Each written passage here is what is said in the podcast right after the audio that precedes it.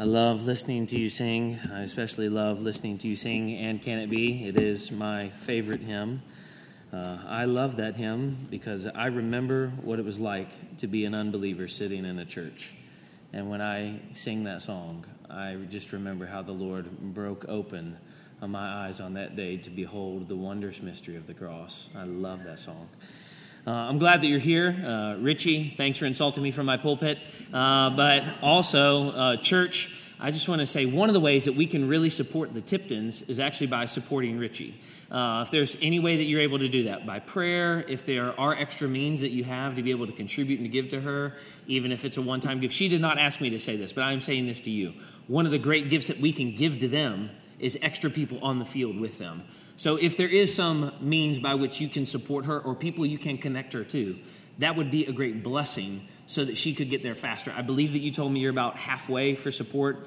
You would like to be there next year, but you're not sure uh, if that'll happen. So however long that uh, time takes is how long she'll be here. Uh, I've already tried to convince her to move to Westchester, so we'll pray for a shorter time, but you know, a long time wouldn't be bad, especially if she came. Uh, but if she doesn't, we're going to pray for her. So pray for the sister, and if you can serve her in some way, please find her after. And then I want to speak to these men real quick and say what they're going to do after. Uh, you might not know, Huck is actually a student now at Westminster Theological Seminary. He'll be, uh, Lord willing, earning a degree in counseling. He wants to, to serve members of our church, but just the church broadly, that the Lord would continue to use that level of skill and gifting in his life. One of the things that the Lord did uh, throughout his internship is cultivate that need uh, for it in his life and realize that he could hopefully steward that for the sake of the church uh, following earning a degree. Nate is going to stay a member of our church and he's going to continue serving, but he's going to be serving and working uh, back in a context a lot like where he was before he became an intern. And the Lord used that to just help him to, to be a godly man in the context of a vocation where he's uh, seeking to serve the Lord at his church regularly and continuing to be faithful and a faithful witness there. And then Max Maxwell is rolling on and has rolled on as one of our pastoral assistants. Uh, so it's a blessing to have had these men serve, but I just want to make sure that you know uh, how they're serving as well. Uh, I believe that Eugene is here. Uh, I want to be thankful for our past interns, Eugene and Dan Mason. Uh, we've had the, the privilege to, to have them to, to be here. Is Mark here, Brooke? He's downstairs, so they're, they're still serving uh, all the time, but just grateful for God's work of grace to, to raise people up. You know, we, we have Isaac serving as a pastoral assistant now as well, so we're thankful for how the Lord is raising people up. Uh, if you have your Bible, I'm going to invite you to turn with me to 1 Peter chapter 5. 1 Peter chapter 5. As you're turning there, uh, I want you to also keep your finger, uh, if you have uh, your Bible open, in 1 Timothy 3. Be the right kind of man in the wrong kind of world. That was the refrain spoken to and over and by the interns of this last year.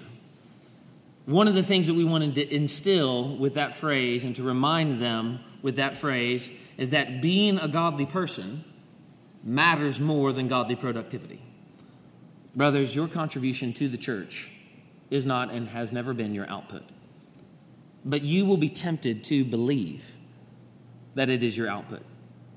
You will be tempted to believe that it is what you produce because that is more concrete and more tangible than incremental growth in godliness or a dependence on God in prayer, or meditation upon what you've heard preached in the morning service, or read in your devotional times, or continue to discuss with other fellow brothers and sisters throughout the week, or ordinary obedience over a long period of time. All of those things will continue to feel intangible. But what matters most is that you are godly men living godly lives. And you would be wrong to think that you are your output. Remember, you are not the Christ. Paul, writing to a young pastor, Timothy, said this in 1 Timothy chapter 3.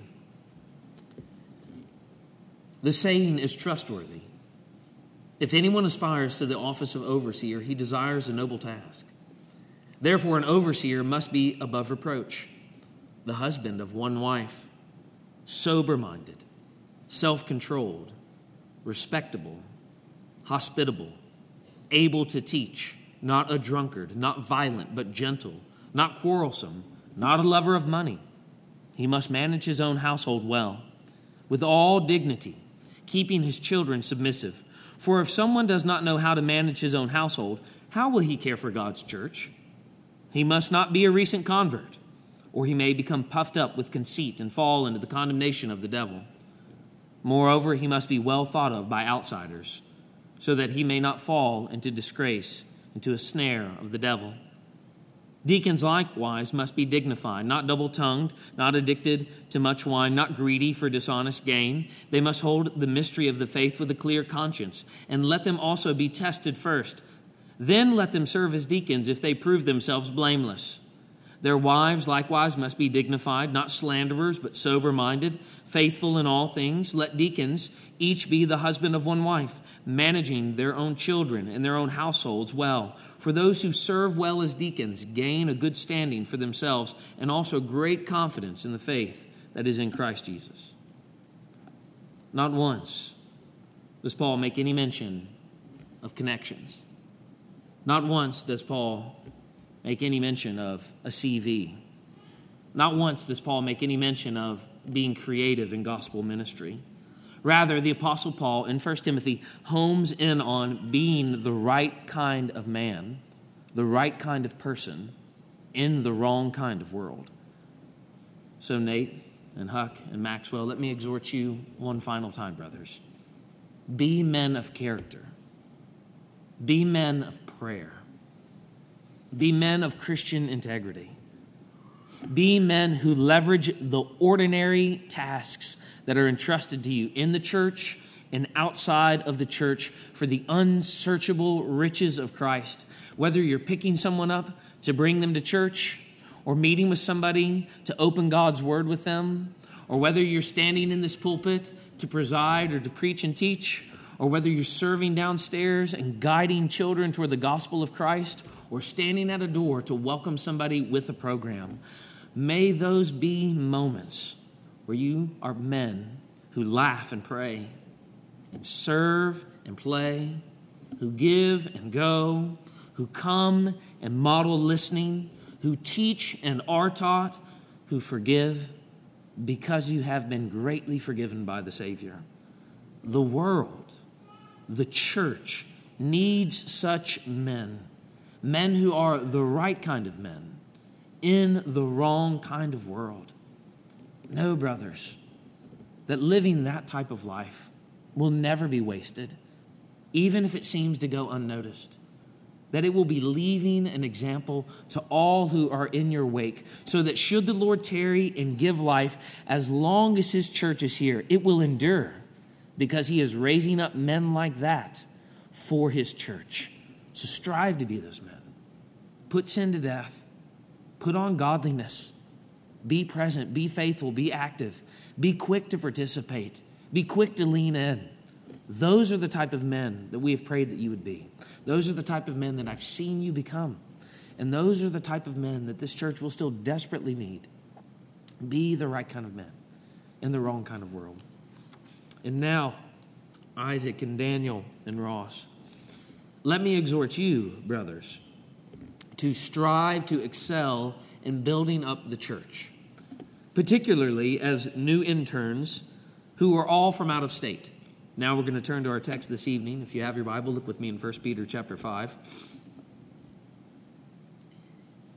So I exhort the elders among you as a fellow elder and a witness of the sufferings of Christ, as well as a partaker in the glory that is going to be revealed. Shepherd the flock of God that is among you, exercising oversight, not under compulsion, but willingly, as God would have you, not for shameful gain, but eagerly, not domineering over those in your charge, but being examples to the flock. And when the chief shepherd appears, you will receive the unfading crown of glory. Likewise, you who are younger, be subject to the elders. Clothe yourselves, all of you, with humility toward one another. For God opposes the proud, but gives grace to the humble. Brothers, Ross, Daniel, Isaac, over the next year, you must also become and be the right kind of men in the wrong kind of world. Everything that I just said to this outgoing class is true for you. It is better to be men of integrity than to men of, be men of great output.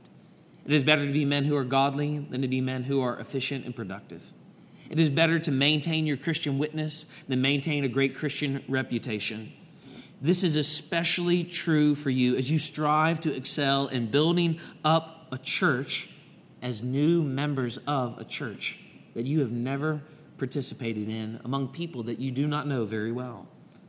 Do not let your youth or your newness hinder you in this task as you strive to excel in building up the church. And let the words of the Apostle Paul guide you in this task this year. Just three simple observations as we meditate on this verse tonight and model for the congregation what they are to look for as they are helping us raise you up.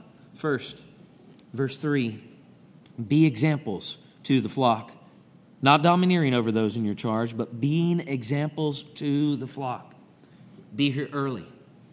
Be here on time. Be here ready to listen and to participate. Show hospitality with whatever has been given to you and that you have. Disciple and be discipled. Pray, give, serve, study. Participate in the life of the church. Find out who has needs and go to them. And whenever you feel inadequate, know that you are and look in those moments to the example that should motivate you. If you have your Bible, look with me in chapter 2 of 1 Peter. Peter, mercifully, as he's charging these elders and as I'm charging these men, does not say, be an example by working harder and pulling yourself up by your own bootstraps. Rather, earlier in the letter, he points us to Christ in chapter 2, verse 21. For to this you have been called, because Christ also suffered for you leaving you an example so that you might follow in his steps. He committed no sin, neither was deceit found in his mouth. When he was reviled, he did not revile in return. When he suffered, he did not threaten, but continued entrusting himself to him who judges justly. He himself bore our sins in his body on the tree, that we might die to sin and live to righteousness. By his wounds you have been healed. For you were straying like sheep, but have now returned to the shepherd and overseer of your souls. Brothers, let the example of Christ motivate you in your service and in your internship. Look to Christ in the scriptures and see how he served and gave and poured himself out for others. Look to Christ in the example in the way that he lived and allow that to be what guides you in this year when you will be up later than you ever intended to be and wake up earlier than you ever wanted. When you will serve more than you feel like you have time to give. When you will read more than you ever thought that you would. When you will be here when you don't want to be because you're tired, when you'd rather be doing something else. In all of those moments, let the example of Christ, who did all of these types of things and more with joy and gladness for the benefit of those who did not love him and whom he did not know and did not know him. Be examples to the flock. Be here. Be present. Immerse yourself in the church. Notice, second, be subject to the elders. Verse 5. Likewise, you who are younger, be subject to the elders. Be subject to their teaching. Be subject to their guidance.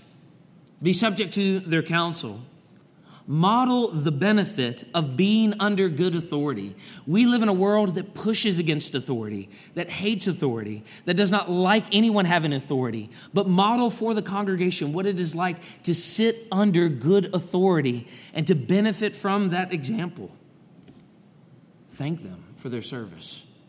Go and find them and be glad for the way that they serve you and are modeling for you how to serve other people all as they do this under the chief shepherd, Jesus Christ.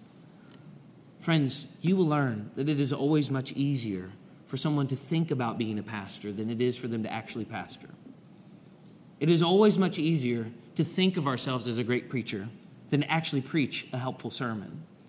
It is always much easier for us to think that we would know what to do when it was our time to make the decision. So, in those moments, model an example. by being subject to the elders that God has entrusted to you for this year, even as you come into the life of this church. And third, be humble toward one another. Look with me again in verse 5. Clothe yourselves, all of you, with humility toward one another. For God opposes the proud, but gives grace to the humble. Peter goes much farther than simply saying, Be humble. You should be humble. We should all be humble people. But Peter uses this imagery where he tell us, tells us to clothe ourselves with humility. Let it cover you, let it define you, let it identify you, let it distinguish you. Friends, it will take humility for you to immerse yourself in the life of a church among people that you do not know very well. It will take humility for you to study hard and to study faithfully and to write well and to write for the good of the church. It will take humility for you to serve when you're tired. It will take humility for you to leverage your life for others. It will take humility for you to be corrected.